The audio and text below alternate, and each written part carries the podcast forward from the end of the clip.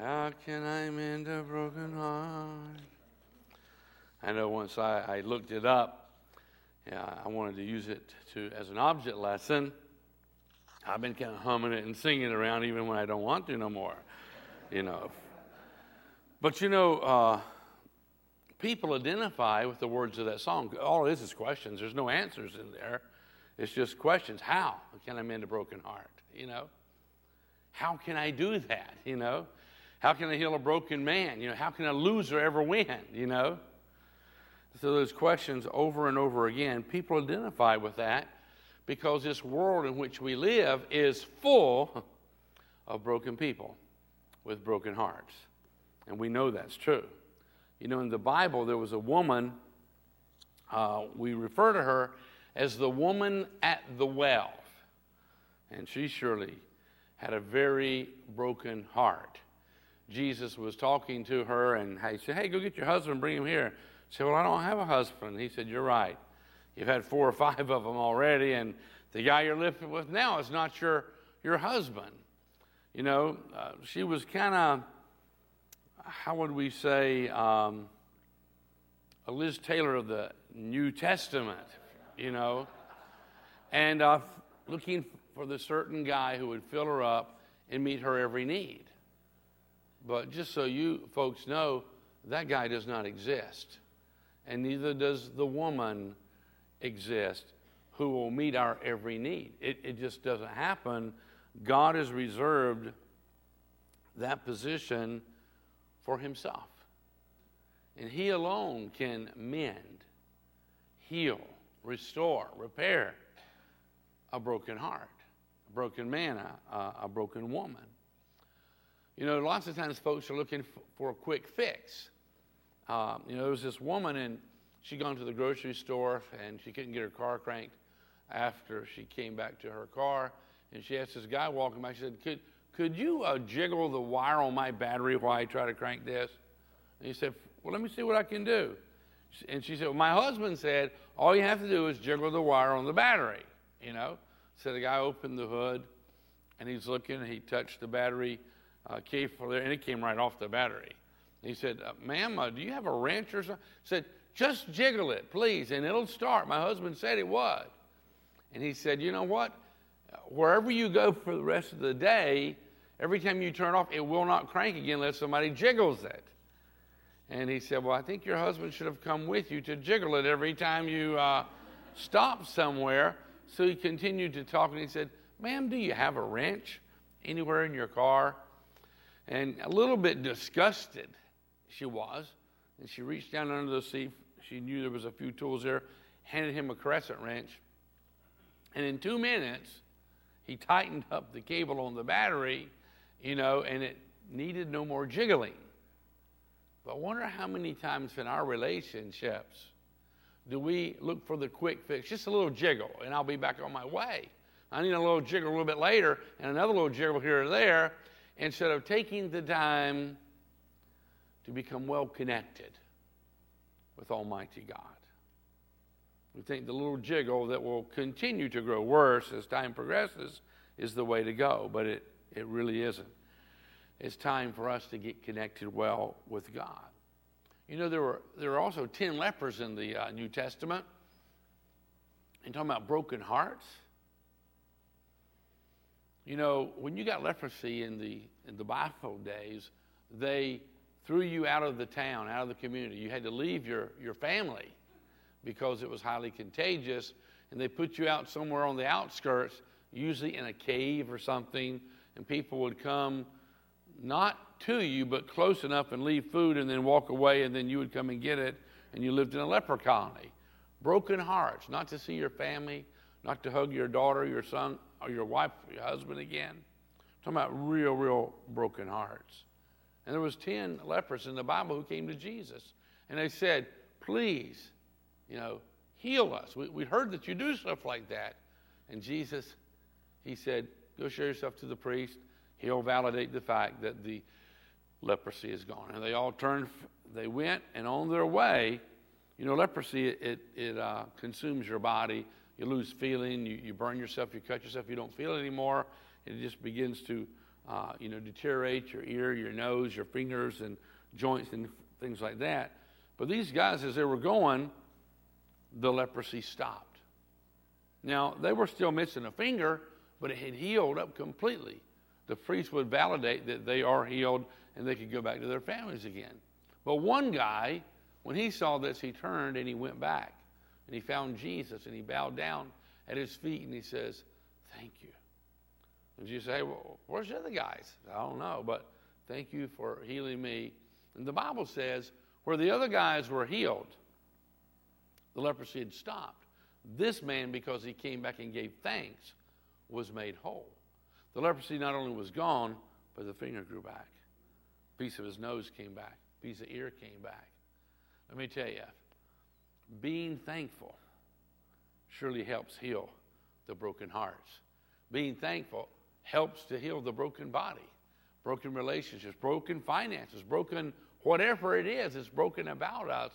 Being thankful to God, it helps to mend us. It really does.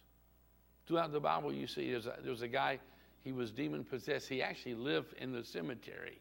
They had chained him several times because they, they declared he was a madman and he would just break the chains, go back to the cemetery, and they would hear him crying and screaming through the nights, and he would cut himself with sharp stones.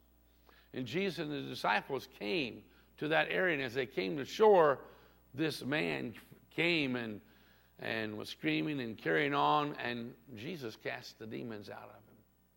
Now, you're talking about a broken man, a broken soul, a broken hearts, all of it wrapped into this one demon possessed man.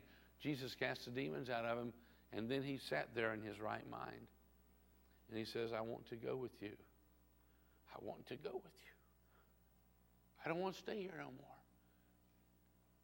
You have mended me. You have repaired my soul. You have changed my life. And Jesus said, Not now. I want you to go back to your town and you tell them the great things that God has done for you. Throughout the Bible, broken people. Over and over, we see them. In, in our history, we see them.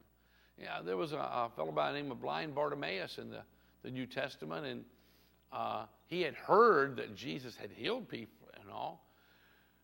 And then one day, as he was just going about his normal begging routine, he heard a crowd coming. And people said it was Jesus. And his, you know, ears perked up. He, he heard the commotion. Hundreds of people coming his way. And he began to scream out, Jesus! Son of David, have mercy on me. Heal me. And the crowd was going, Bartimaeus, shut up. You're, you're interrupting things.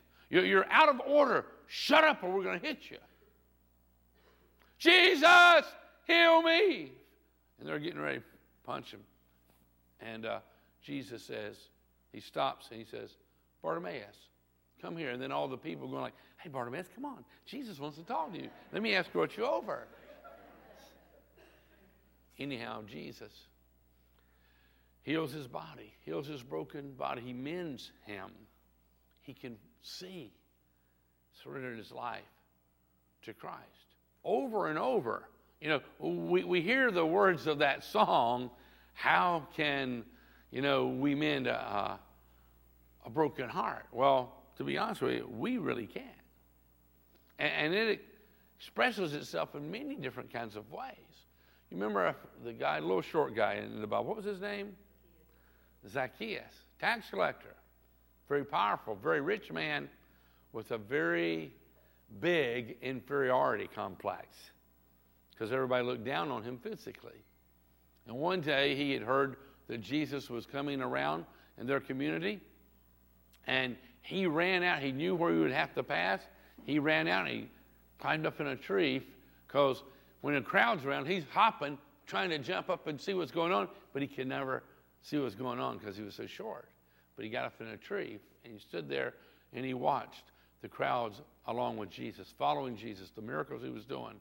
And when Jesus got to that spot, he just stopped and looked up and said, Zacchaeus, you come on down now. We're going to have dinner at your house today. And when Zacchaeus came down, nothing else had been said or done. He said, Lord, if I've stolen from anybody, and he had, he said, I'll return it four times as much. and, and, and, and uh, come to my house and, and bring anybody you want.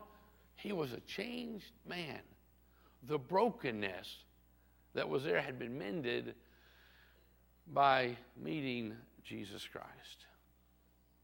You remember there was another one in the New Testament. Uh, she had what they referred to as an issue of blood.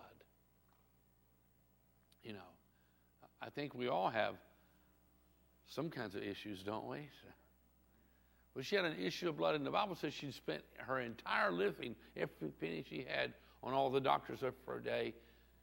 And instead of getting better, she got worse.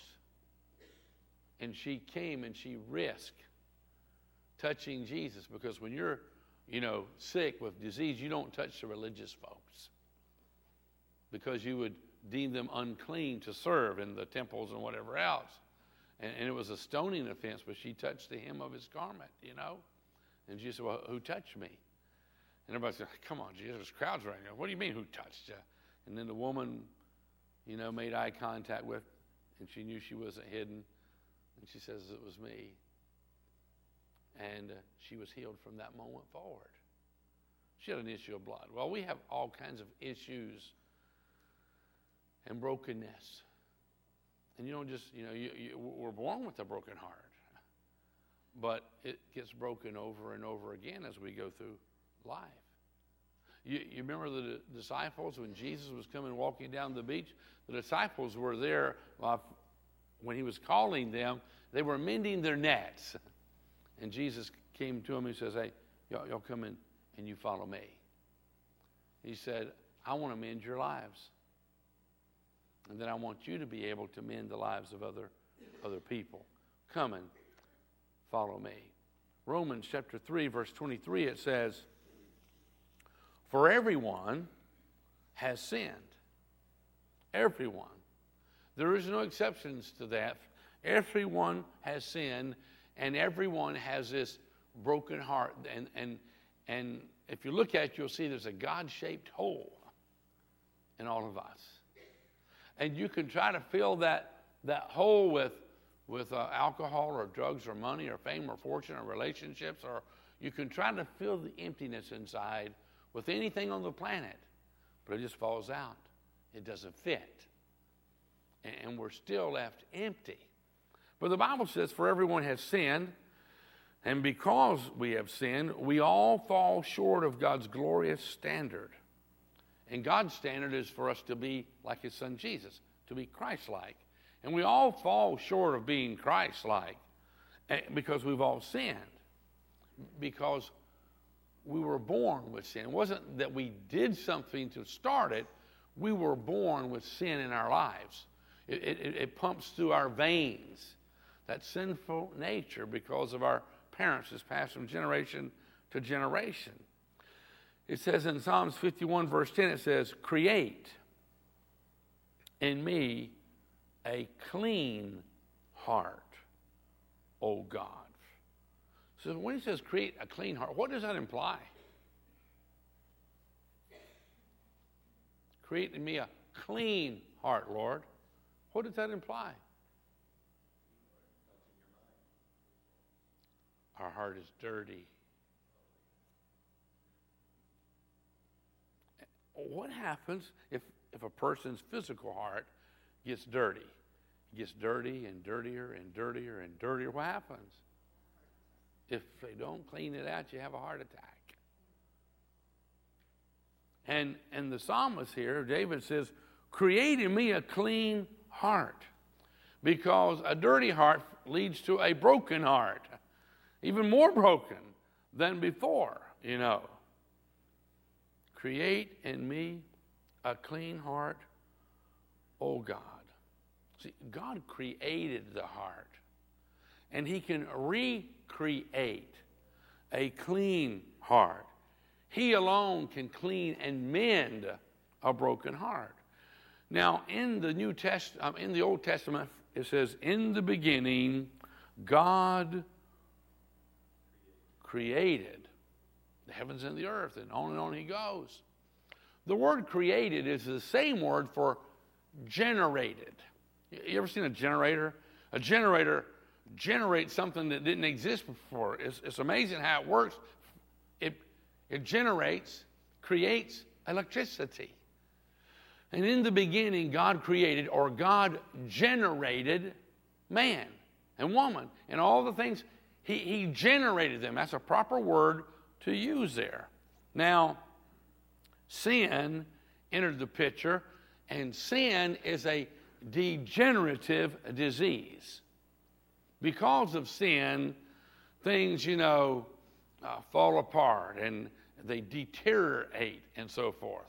But think about it for a moment. God generated us. Because of sin, we've become degenerate. Have you ever heard somebody mad at someone said, You degenerate? You know, that means the scum of the earth, you no good, blah, blah, blah, whatever, because of a degeneration that takes place. See, in Christ Jesus, and we'll see here in the scripture in a moment, we become regenerated.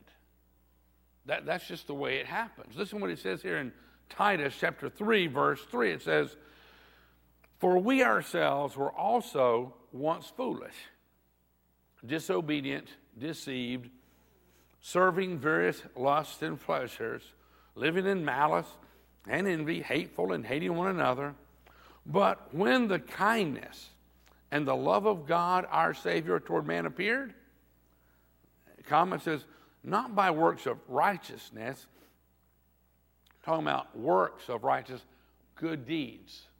Says it's not by works of righteousness. Now, I'm going to come right back here to Timothy, but I need to go back to the Old Testament, Isaiah, and read you something so we understand this word righteousness.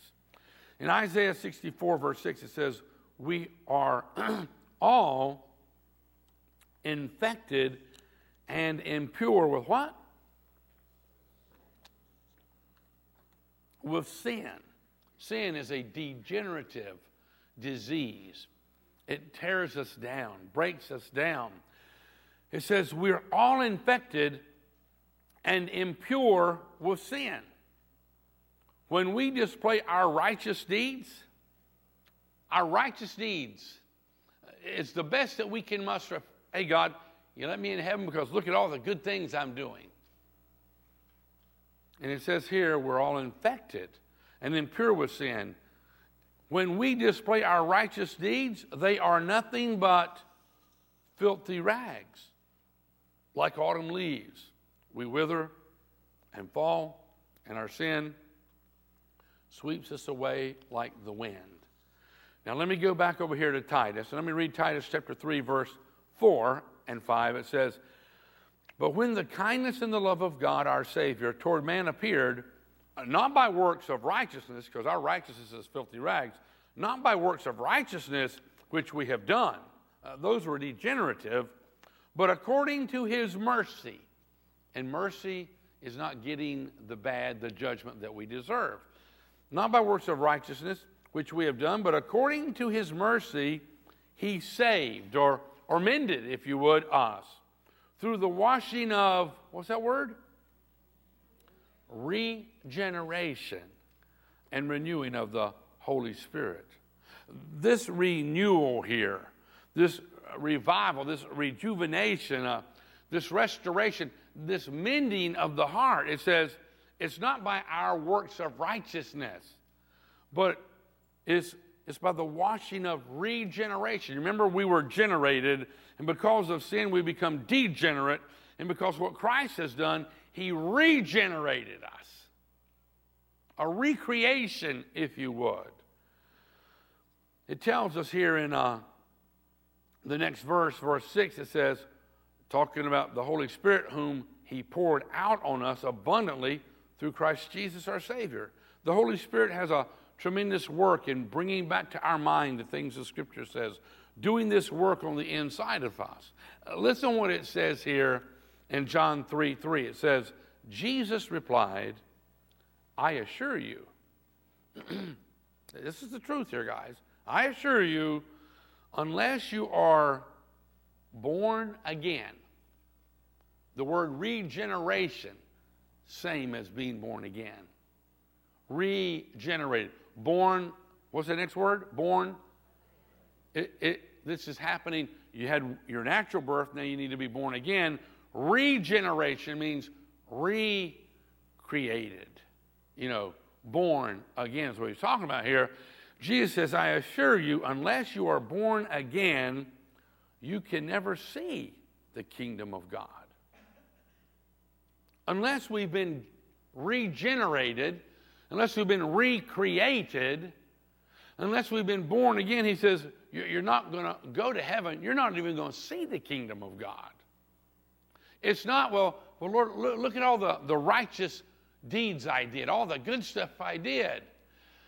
But see, we still have this degenerative disease called sin that's just tearing us apart, deteriorating us further and further. Going over here to uh, Psalms 51, verse 10, it says, Create in me a clean heart, O God, renew a loyal spirit within me. And, and God alone can do this, can cleanse our dirty heart. God alone can renew and restore. God alone can mend our broken heart here. Now, the song, How can we mend a broken heart? How can a loser ever win? And see, we can't. That can only be done by the Almighty God. Uh, listen what the Father says to Jesus in Luke chapter 4, verse 18.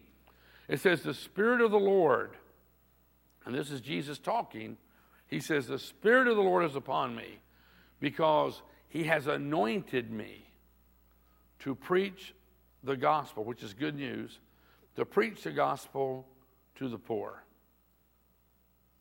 Is it just talking about people who don't have any money? You remember Zacchaeus? He was wealthy, but he was poor and concerning the things that really matter his relationship with God. It says to preach the gospel to the poor. He says, The Spirit has anointed me to heal, to mend the brokenhearted. And, and the word brokenhearted just means despair. And, and, we've, we've had despair and, and born with a broken heart, and then had our hearts broken by people that we love or care about over and over and over again. And Jesus said, The Spirit of the Lord is upon me because he has anointed me to preach the gospel to the poor, and he has sent me to heal, to mend the brokenhearted, to proclaim liberty, which means freedom, to the captives, and recovering of sight to the blind, to set at liberty, freedom, those who are oppressed, those who have been broken and, and um, you know, demoralized and exploited. He says, to set at liberty those who are oppressed. 2 Corinthians chapter 5, verse 17, it says, what this means is that those who become Christians, I don't know if you knew this or not, but nobody is born Christian. You may be born in a Christian nation. You might even be born in a Christian family. You, you know, but you are born with sinful blood pumping through your veins. He says, what this means that those who become, the only way uh, that you would ever be able to be honest about being a Christian is you weren't born that way, but you were born again as a Christian. You became a Christian what this means is that those who become Christian become new persons, uh, you know, new creations, recreations, if you would. You become a new person, it says. Regenerated is talking about here. Relationship with God has been mended. Sin no longer, you know, is a wedge that keeps you apart. He's talking about your relationship with God has been patched up because what Christ has done. What this means is that those who become Christian become new persons. They are not the same anymore. For the old life is, what's that word? Gone. Now, you know, uh, my wife Susan, uh, she's had some eye problems over the years. She's had two detached retinas, you know, and in the process of uh, putting this buckle around her eyes that you can't see. In the process of that, you have to, for a few weeks after that process, you have to sleep with your face down and, and keep your face down 24 hours a day. Well, it just happened that when James, James, our son who did the drama a while ago, he happened to be born right at the time when she had uh, a detached retina. And to nurse a baby, you know, in this whole process, and you had to keep your head down. If you didn't, the gel that they took out of the inside of your eyeball exposes your lens. Anyhow, it creates a cataract really quick in younger people. So Susan has had two cataracts, and uh, just a few years ago, she had the cataracts removed. But a lot of people don't know that Susan was just one little digit from being legally blind. You know, the glasses that she's worn since I've known her look like the Coke bottle bottoms. You know what I'm saying? Uh, really thick, so she could see. And anyhow, through this whole process of them taking out the cataracts, it made her lens really fuzzy, so she could hardly see at all now. And then they were going to determine what kind of lens to put in so she would be able to see as best as possible. Well, they just put a plain, a plain general lens in because of all of the stuff going on with her uh, detached retina that they fixed, and now taking out the old lens. Well, you know, as her eye began to heal up, it was astounding. Uh, they didn't do it on purpose, but she was able to see perfect through these general lenses that they put in there. And her surgeon, and even recently her eye doctor, who had the same vision she does, he's going, That ain't fair, you know? Because she doesn't need contact lenses or glasses or anything. But anyhow, my point was this when she had that cataract lens taken out, you know what they did with it? They put it in the other eye, right? No, they threw it away. Let me read you a verse. It says, what this means is that those who become new, uh, those who become Christians become new persons. They are not the same anymore, for the old life is gone. What happened to her old contact lens? It's gone. You think she wants it back? She couldn't see out of it. She sees great now, you know? And our old life, do we want our old life back? No, we don't. Not the old sinful, degenerative life that was just sucking us down. It says, when we become new persons, they are not the same anymore, for the old life is gone, a new life has become. Our life has been mended as Susan's vision had been mended, had been restored, repaired, healed. She don't want to go back to that old lens no more. It says in verse 18, all this newness of life, this restoration, this, this healing, this mending, all this newness of life is from God. See, that's what God does. He brings about a new life. He mends, and alone only He can mend a broken heart. Only He can turn a loser into a winner. Only He can bring and give you life again. Verse 18 says, All this new life is from God who brought us back to Himself.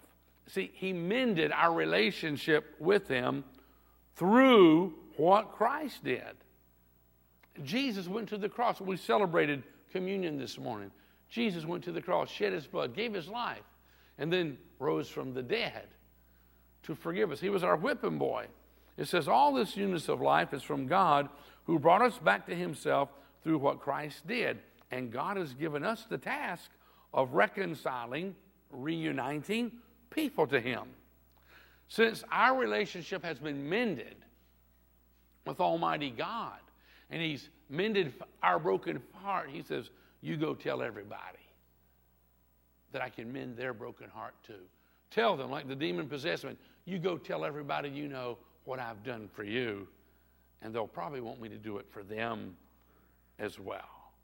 See, God is in the transformation business of transforming broken hearts and giving us a new heart, to making us a new person in Christ Jesus.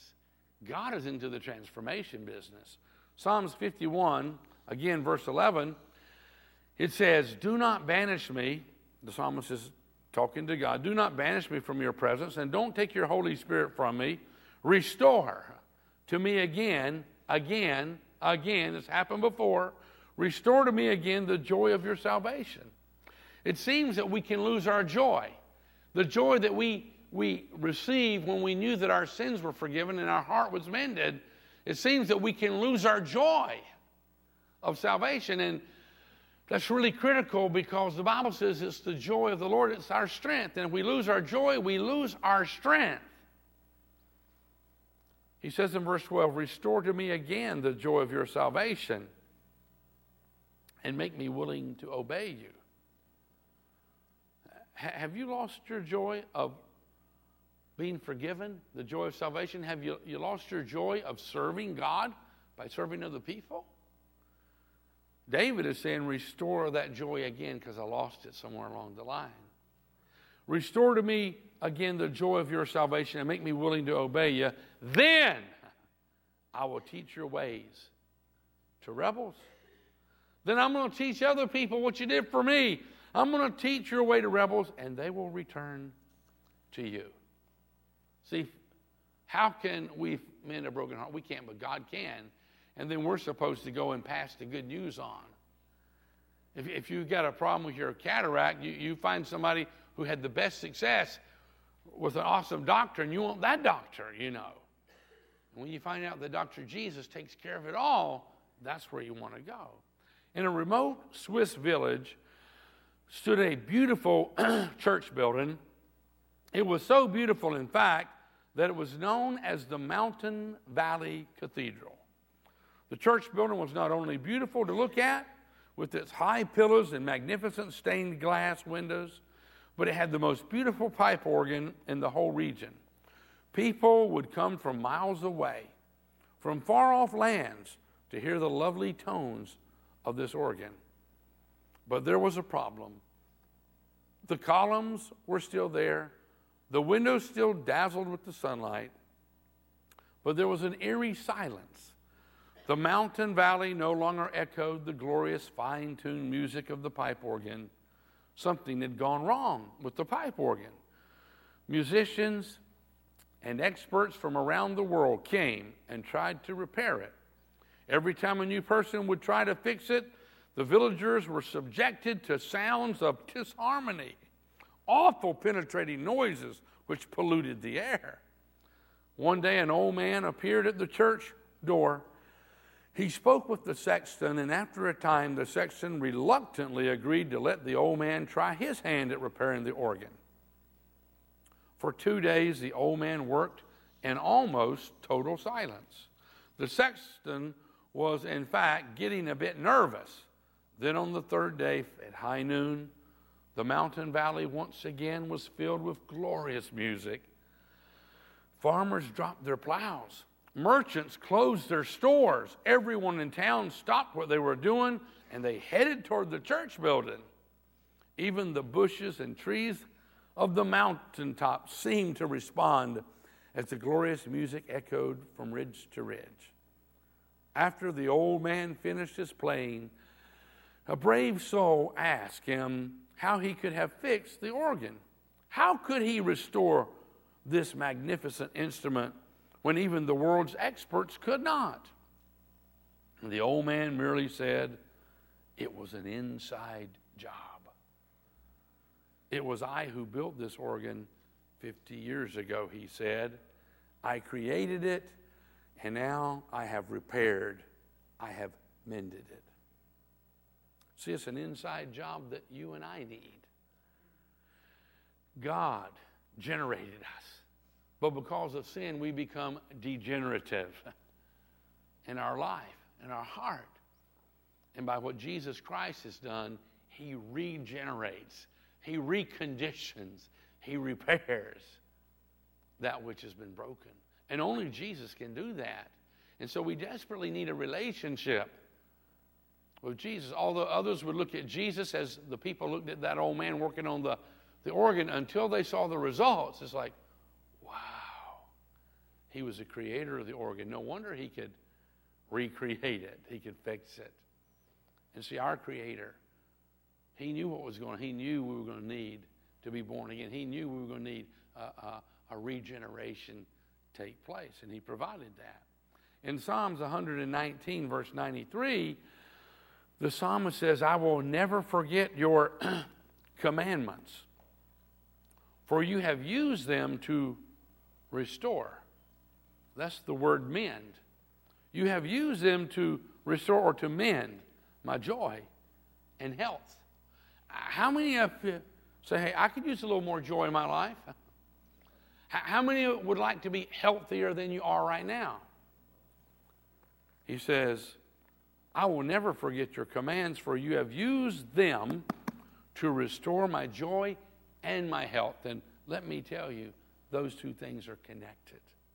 If you let the devil steal your joy, your health will go shortly afterwards. The joy of the Lord, you see, is our strength. Recently, one of the testimonies at a missions conference was so powerful it seemed to take the breath away from people attending. It was a story of a blind woman by the name of Penny. She was listening to the Jesus film in her village that they put out and produced, and it goes across the world, this, this film, the Jesus film. And as those, uh, she was listening, uh, as those with sight were watching. Penny was greatly moved when she heard on the film that Jesus had restored the sight of the blind man. And when Penny heard these words, she cried out, I want to receive my sight too. And at the conclusion of the film, a miracle actually took place. Penny could see. Jesus had mended, restored her sight. As the mission conference attendees heard the wonderful story, they began to show emotion for such a miracle. They were stopped of their emotional exuberance by the missionary as he gave them a reminder. The restoration of Penny's sight was not the greatest miracle that evening. A greater miracle took place, greater miracle than the restoration of her sight. Penny received forgiveness of her sins that night by trusting Jesus as her Savior. And she heard Jesus speak the sweetest words of all Your sins are forgiven. Is that not the greatest of all miracles? A person can have their eyes healed, still reject Christ, and go to hell. The greatest miracle is when a man or a woman has been regenerated. They accept Christ as, as their Savior, and the degenerative sin is forgiven and pushed away and a regeneration. They're born again. They have life that they will see and hear and move and do all that they need to do throughout all eternity. Oh, I, I believe that God still heals bodies. But the most important is when He recreates and He mends our broken heart and removes our sin. Now, in the book of Mark, and I would challenge you to read that later today some, sometime, but in the book of Mark, it tells us about Peter. And, and uh, Peter was listening to Jesus. Jesus said, You know what? Before the, the day is over, uh, you guys are going to desert me. And Peter piped up and said, Lord, they probably will, but not this guy. He said, Jesus, I will be here. If I have to die with you, I will be here with you. I will not abandon you. And Jesus just looked at him, simply told him, He says, Before the rooster crows two times, you know, it's going to come early in the morning. You're going to have denied me three times. And Peter continued to argue with the Lord. Not me, man. I'm here with you. You can count on me. And then you remember what happened when the soldiers came and they took Jesus and they took him to beat him and uh, you know take him before a, a fake trial and all that kinds of stuff. Well, Peter followed along behind. He followed along behind. All the other disciples did depart, but he followed along behind and and he was close by where he could see Jesus and he could see the interrogation going on. And then there was a, a, a little woman, a little maid, as he was warming himself around the fire with other people. They're watching the commotion. And, and she came and said, You were with him. We've seen you. And then he said, Oh, I don't know the man, woman. I don't know what you're talking about. Three different times. And the last time, and every once in a while he'd look over there and Jesus would look and they would make contact with their eyes. And then the last time, someone said, You were with him. I'm sure of it. And Peter swore. He cursed and said, I'm telling you, blankety blank blank, I don't know the man. And then the rooster crowed two times. And then Peter, he ran away and he wept. Could God ever use somebody like Peter who had denied that he ever known him after living with him for three years? Did Jesus still love Peter? Could he possibly use this man who is absolute a bona fide failure? Bona fide failure. And then a day or two, few days passed, and Peter said, I'm going back to what I used to do before I met Jesus. I'm going fishing. And he went fishing. And the other disciples had nothing to do. Said, Well, we're going with you. And they went out fishing and catch a thing.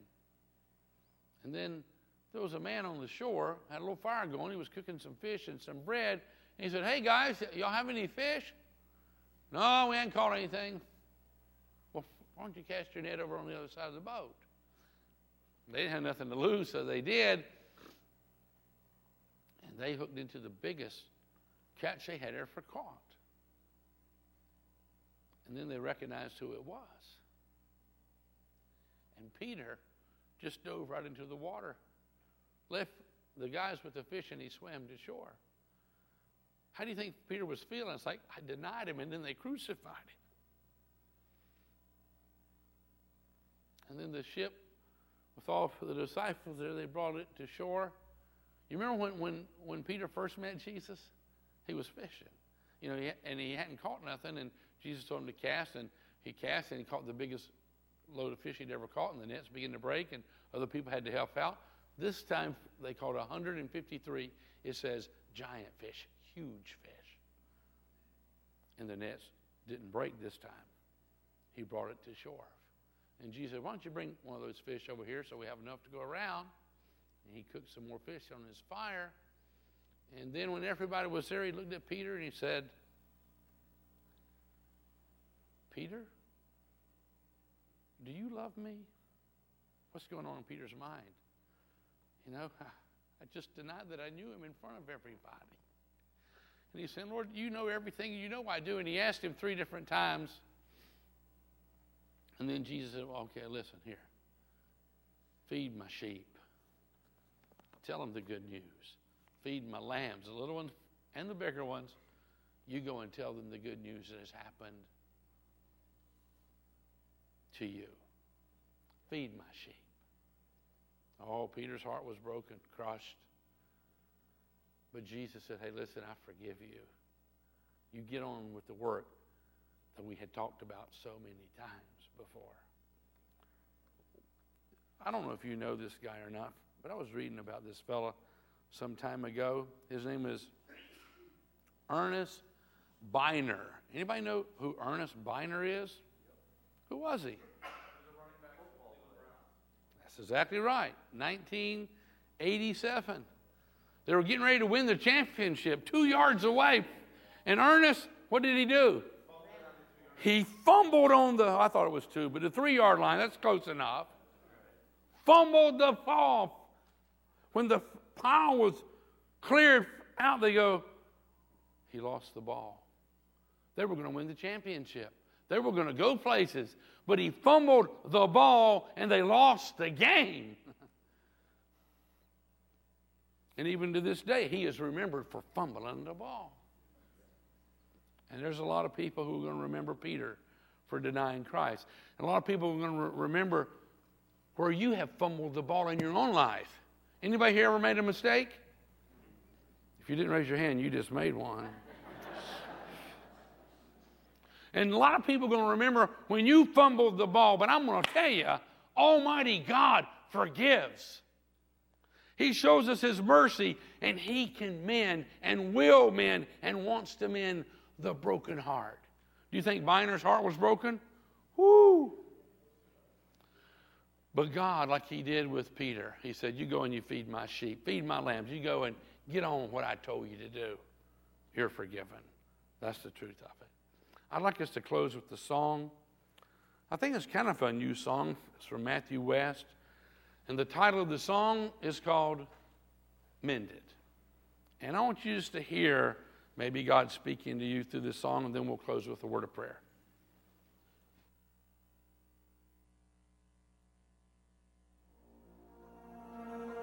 When you see broken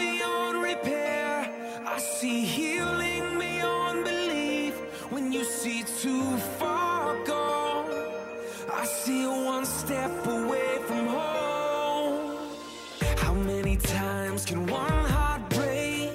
It was never supposed to be this way. Look in the mirror, but you find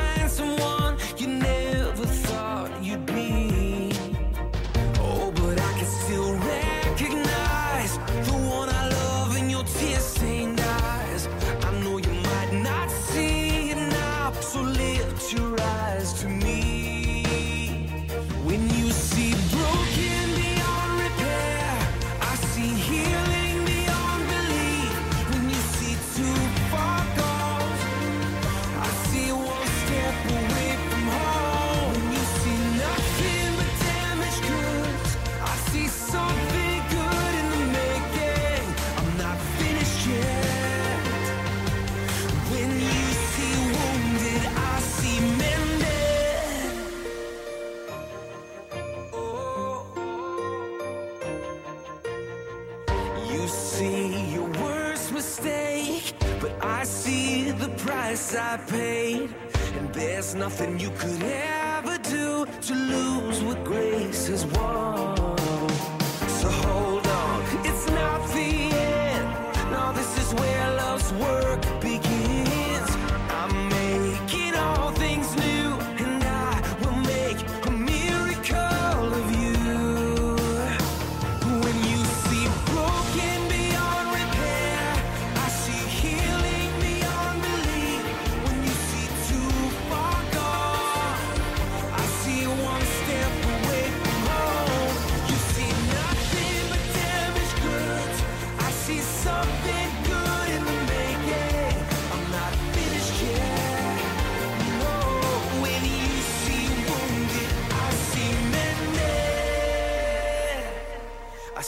my child, my beloved, the new creation you're becoming.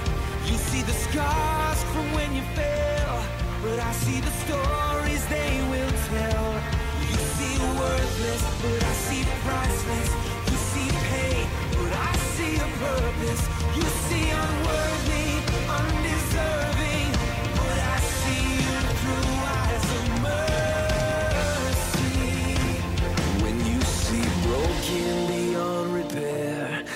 see healing beyond belief.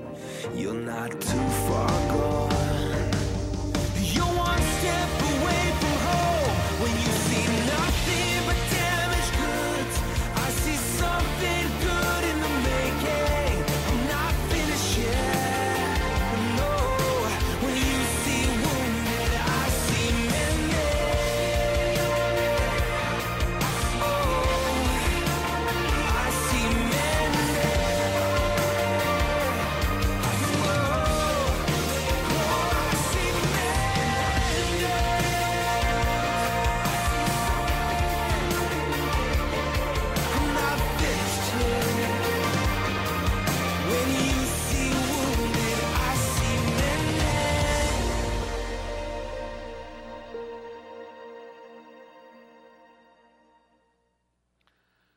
you see nothing but damaged goods, you know what God sees? Something really good in the making. You know, if, um, could you lift up that shade on that window right there? All the way up. Just, yes. There we go. Well, that's good enough. You know, pull it way back down again and turn it loose. There you go. You see that right there? I mean, stained glass windows are kind of nice, aren't they? You know what stained glass windows are made out of? Broken, broken glass. Broken, cut pieces of glass. But when they're put back together, they're stronger. And when the light shines through them, they're beautiful. And though you and I have been broken, when God puts us back together, we become strong. And His glory can shine through that which has been broken. Let's bow our heads together. Father, I ask your blessings upon the men, the women, the boys and the girls who are in this building, those who are watching online, wherever they might be, those who are listening on a DVD, CD. Lord, I ask that you would just convince us of your love, your passion for us, that you do want to mend our broken hearts, and you alone can do that. We need your power. We need your touch in our lives. You who created us, you alone can renew and restore, recondition, remake us. And Lord, that's what we, we're asking you to do right now. As our heads are bowed, if, if you would just join me in a simple prayer to reaffirm our faith in Christ, and maybe you've never welcomed him into your life before, would you join us as we pray and, and do just that? Would you join us? Dear Heavenly Father, I believe that you love me. And I believe the best is yet to come. I believe you've got good plans for my life. That's why you sent your son Jesus. He died in my place, shed his blood, and then he rose from the dead. I believe that Jesus is knocking at the door of my life right now. And I open that door. And I welcome Jesus as my Savior, as my Lord, and as my King. I welcome him into my life. I'm sorry for my sinful ways, but I receive your pardon. I receive your forgiveness right now. And I dedicate to you the rest of my life. In Jesus' name. Amen and amen. You know, um, before you leave, I think, do I have the, uh, the, uh, somewhere, uh, I think I have one of those. Maybe. There it is. Our uh, little weekly challenge is talking about today. If you agree that this is true, it says, I allow God to mend my broken heart and will be a conduit for Him to mend other broken hearts through my testimony. If you say, God can use my life and touch other people, and I'll, I'll at least tell what He did for me. If you agree to do that, just check it off and drop it in the tithe box. And if you're here today and you need some prayer, there'll be some folks around the altar who would love to come up here and pray with you. The God who we serve, He still answers prayer, folks. He genuinely does. And uh, if you prayed and you welcome Christ into your life, would you uh, stop at our connections desk on the way out and tell them that you'd like the gift bag. You know, uh, it's free, you know, that Pastor Ron was talking about. And for those of you who are watching online, just make a phone call, a text, an email to the church office, and we'll send you uh, one of those as well. And all of you who are guests with us today, stop back there and say, I'm a guest. We have another little gift, nice little gift for all of you uh, who are guests today. Would you make it a point on your way out to greet one another, shake somebody's hand, high five somebody, hug somebody's neck. God bless you. You are dismissed.